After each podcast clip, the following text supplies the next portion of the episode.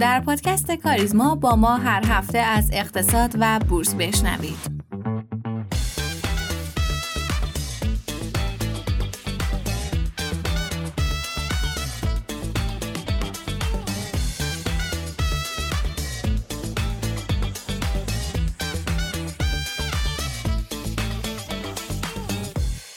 سلام بر همراهان پادکست کاریزما. امیدوارم که خوب و خوش و سلامت باشید. امروز چهارشنبه دوازده مهر ماه 1402 و 135 مین اپیزود از پادکست کاریزما رو تقدیم شما می‌کنیم. اخبار رو با هم بشنویم و برگردیم.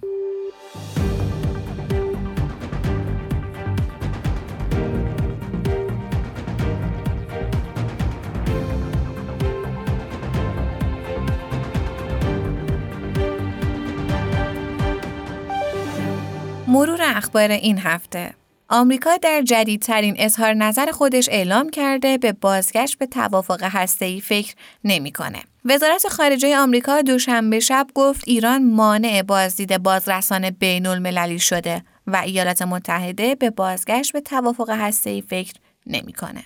این هفته شبهاتی بر سر زبون ها بود مبنی بر اقدام ایران خودرو به انبار کردن محصولات برای افزایش قیمت و ایجاد التهاب بازار. اما دبیر هیئت تجدید نظر شورای رقابت در واکنش به این شبهات گفت تحت هیچ شرایطی احتکار خودرو توسط شرکت‌های خودروساز به بهانه افزایش قیمت‌ها قابل پذیرش نیست و تخلف محرز است. قیمت‌ها به وسیله شورای رقابت تعیین شده و تولید کنندگان موظفن از قیمت‌های ابلاغی تمکین کنند. شورای رقابت هیچ تصمیمی برای افزایش قیمت محصولات نداره و شایعه های افزایش قیمت در هفته های آتی هم صحت نداره.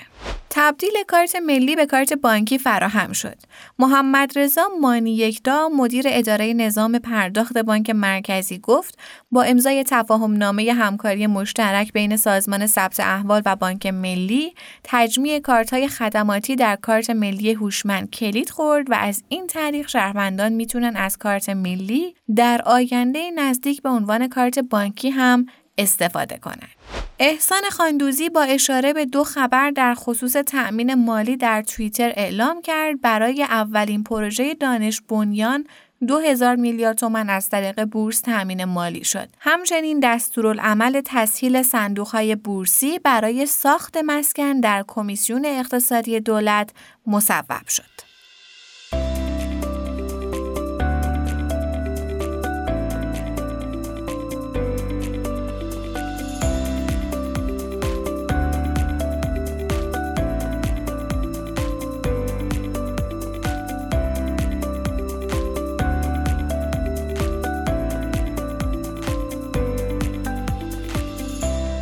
برگشتیم با آقای رحمتی که بیوقفه بریم سراغ بازارها. آقای رحمتی سلام و چه خبر؟ منم سلام عرض می کنم خدمت همه شنوندگان عزیز امیدوارم که هفته خیلی خوبی رو پشت سر گذاشته باشید. خبر که زیاده. حالا چه خبری به درد ما بخوره مهمه و باید ببینیم از کجا شروع کنیم. خبرات تو دنیا خیلی زیاده. شما بگید که از کجا شروع کنیم. بسیار خوب. از کل به جز بیایم آقای رحمتی. اول بریم سراغ بازارهای جهانی. انگار که اونس جهانی افت محسوسی رو در واقع داشته توی این هفته و خب تاثیرگذار بوده روی بقیه بازارها.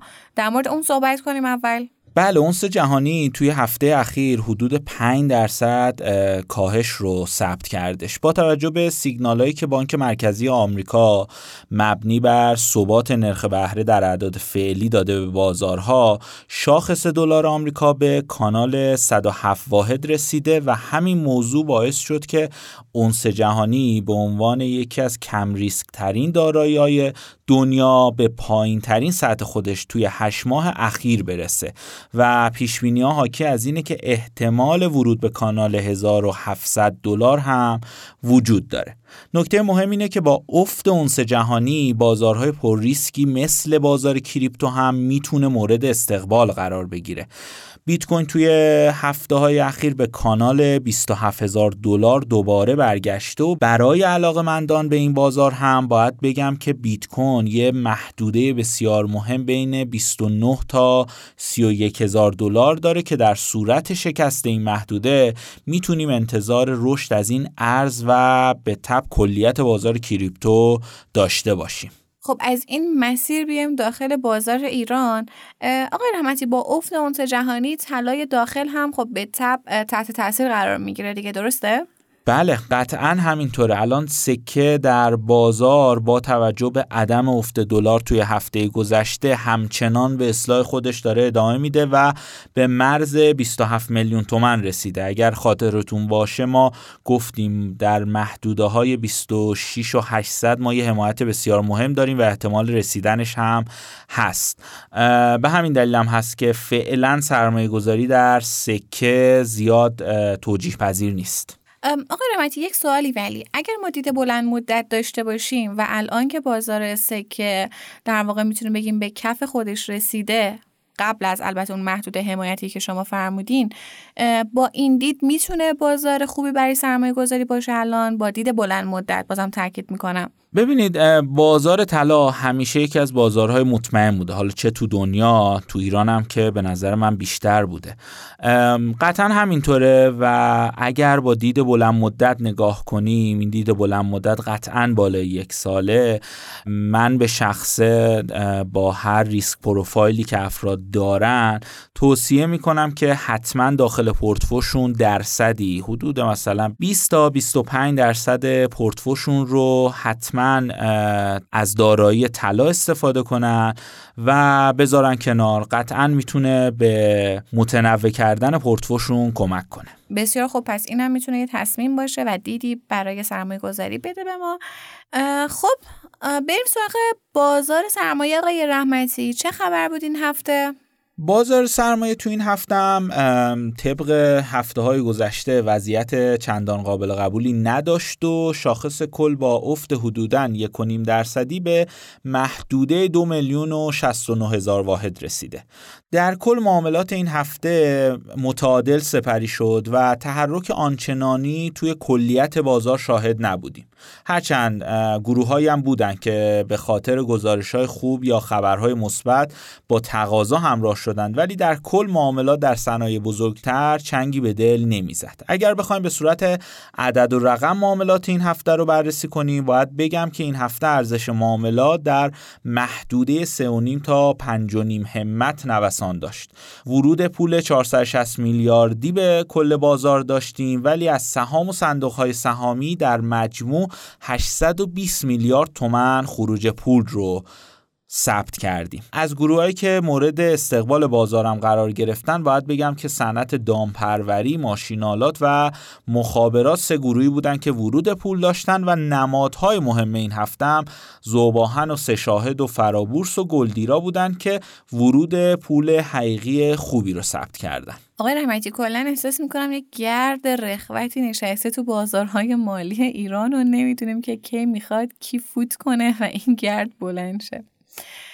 خب حالا با همه این تفاصیل و توضیحات به نظرتون در مهر ما تعداد روزهایی که پیش رو باقی مونده کدوم بازار می‌تونه پیشتاز بازدهی باشه؟ ببینید واقعیتا پاسخ به این سوال سخته ولی با توجه به شرایط بازارها که به شدت رکودیه و شما هم گفتید که یه گرد رخوتی توی بازارهای مالی ایران فرا گرفته ولی به نظر من بازار سرمایه همچنان می‌تونه بازدهی مناسب رو داشته باشه.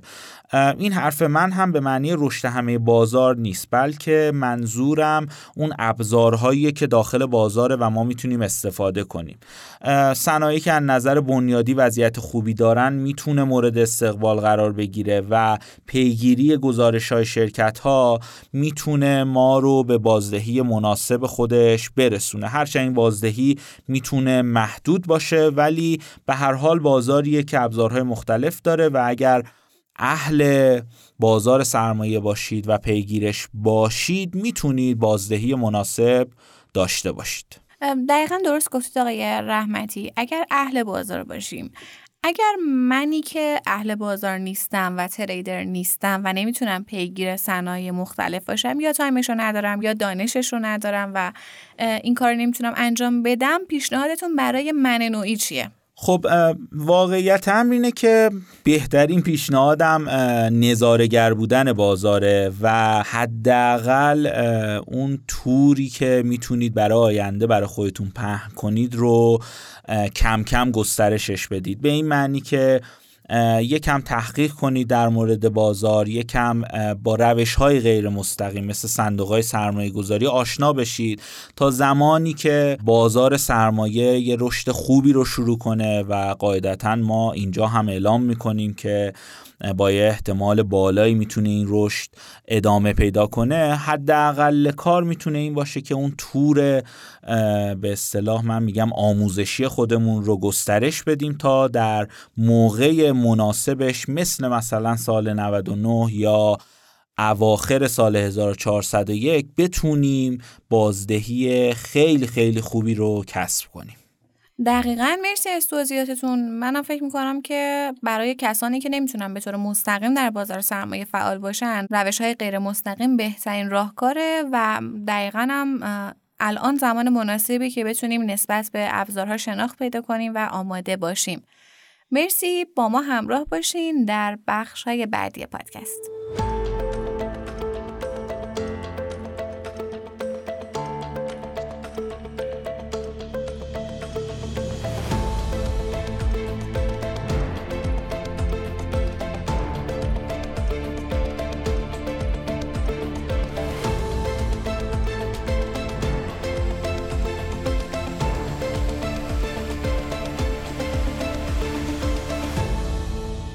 فرض کنیم که توی یه بازی بسکتبال شما می‌خواید روی پرتاب بازیکن با دوستانتون شرط ببندید. سه تا بازیکن داریم و شما می‌خواید روی پرتاب ششم یکی از اینها شرط ببندین. منتها نفر اول پرتاب اول و دوم و سومش موفقیت آمیز بوده. نفر دوم پرتاب اول و سوم و چهارمش موفقیت آمیز بوده و نفر سوم پرتاب سوم و چهارم و پنجمش موفق بوده. حالا شما روی پرتاب ششم کدوم یکی از اونها شرط میبندید؟ شاید بگید نفر سوم که پرتاب سوم و چهارم و پنجمش درست بوده دستش گرم شده و می‌تونه پرتاب ششم رو با احتمال بیشتر درست بندازه.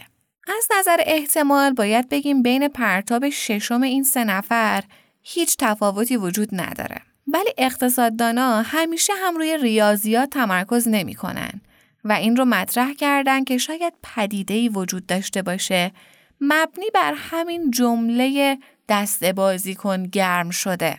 در ادبیات اقتصاد رفتاری به این پدیده میگن پدیده دست داغ. پدیده دست داغ یه تورش اجتماعی شناختیه. به این معنی که مردم فکر می‌کنن کسی که یه پیامد موفقیت آمیز رو تجربه می‌کنه یا یه بار برنده میشه شانس بیشتری داره که در تلاش های بعدیش هم موفق بشه. حالا آیا واقعا این پدیده دست داغ درسته یا تورش ذهنی بیشتر نیست؟ طبق تحقیقات آزمایشگاهی پدیده دست داغ کاملا درسته. یعنی افرادی که پشت سر هم پرتاب های موفقیت آمیزی داشتن پرتاب های بعدی بهتری هم داشتن. اما قضیه این پدیده به همینجا ختم نمیشه. چون این پدیده در بازی های واقعی بسکتبال کاملا رد میشه. خب این اختلاف بر سر چیه؟ آیا پدیده داغ یک تورش ذهنیه یا پدیده درستیه؟ رابرت لنتیس و اریک نسون دو اقتصاددانن که به این سوال پاسخ دادن. اونا اومدن روی مسابقه سه امتیازی بسکتبال تحقیقات خودشون رو انجام دادن. این مسابقات به این صورته که افراد پنج پرتاب انجام میدن و بعد از پرتاب پنجم جایگاه خودشون رو پشت خط سه امتیازی عوض می‌کنن. نتایج نشون داد که اگر افراد در همون نقطه‌ای که هستن پرتاب های موفقی داشته باشن میشه گفت پرتاب بعدی از همون نقطه با احتمال بیشتری موفقه. یعنی پدیده دست داغ به صورت کلی ماهیت درستی داره به شرط ثابت بودن شرایط. حتی توی مقاله این پژوهش خیلی جزئی تر به داستان هم نگاه شده و نویسنده معتقده که آخرین پرتاب مهمترین پرتاب در پیشبینی موفقیت آمیز بودن یا نبودن پرتاب بعدیه. در نتیجه دست داغ می‌تونه در شرایطی درست باشه. حالا این توی سرمایه گذاری چه تأثیری داره؟ اصلا ما چرا این موضوع رو عنوان کردیم؟ نتیجه مفیدی که از این پدیده میشه گرفت اینه که هر چقدر بتونیم سرمایه گذاری های موفقیت آمیز بیشتری انجام بدیم و بتونیم به یک استراتژی مطمئن برسیم احتمال اینکه سرمایه گذاری بعدیمون موفقیت آمیز باشه بیشتره. این مطلبی که براتون آماده کردیم یک مقاله از آرون متنیه که در وبسایت NBER منتشر شده. عنوان مقاله کاوش پدیده دست داغ در بسکتباله.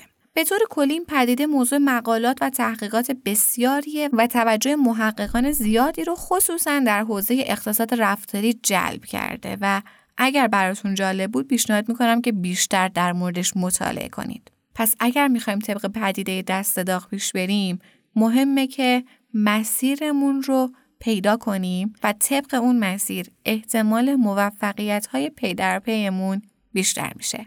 پرسود باشید مثل همیشه. خدا نگهدار.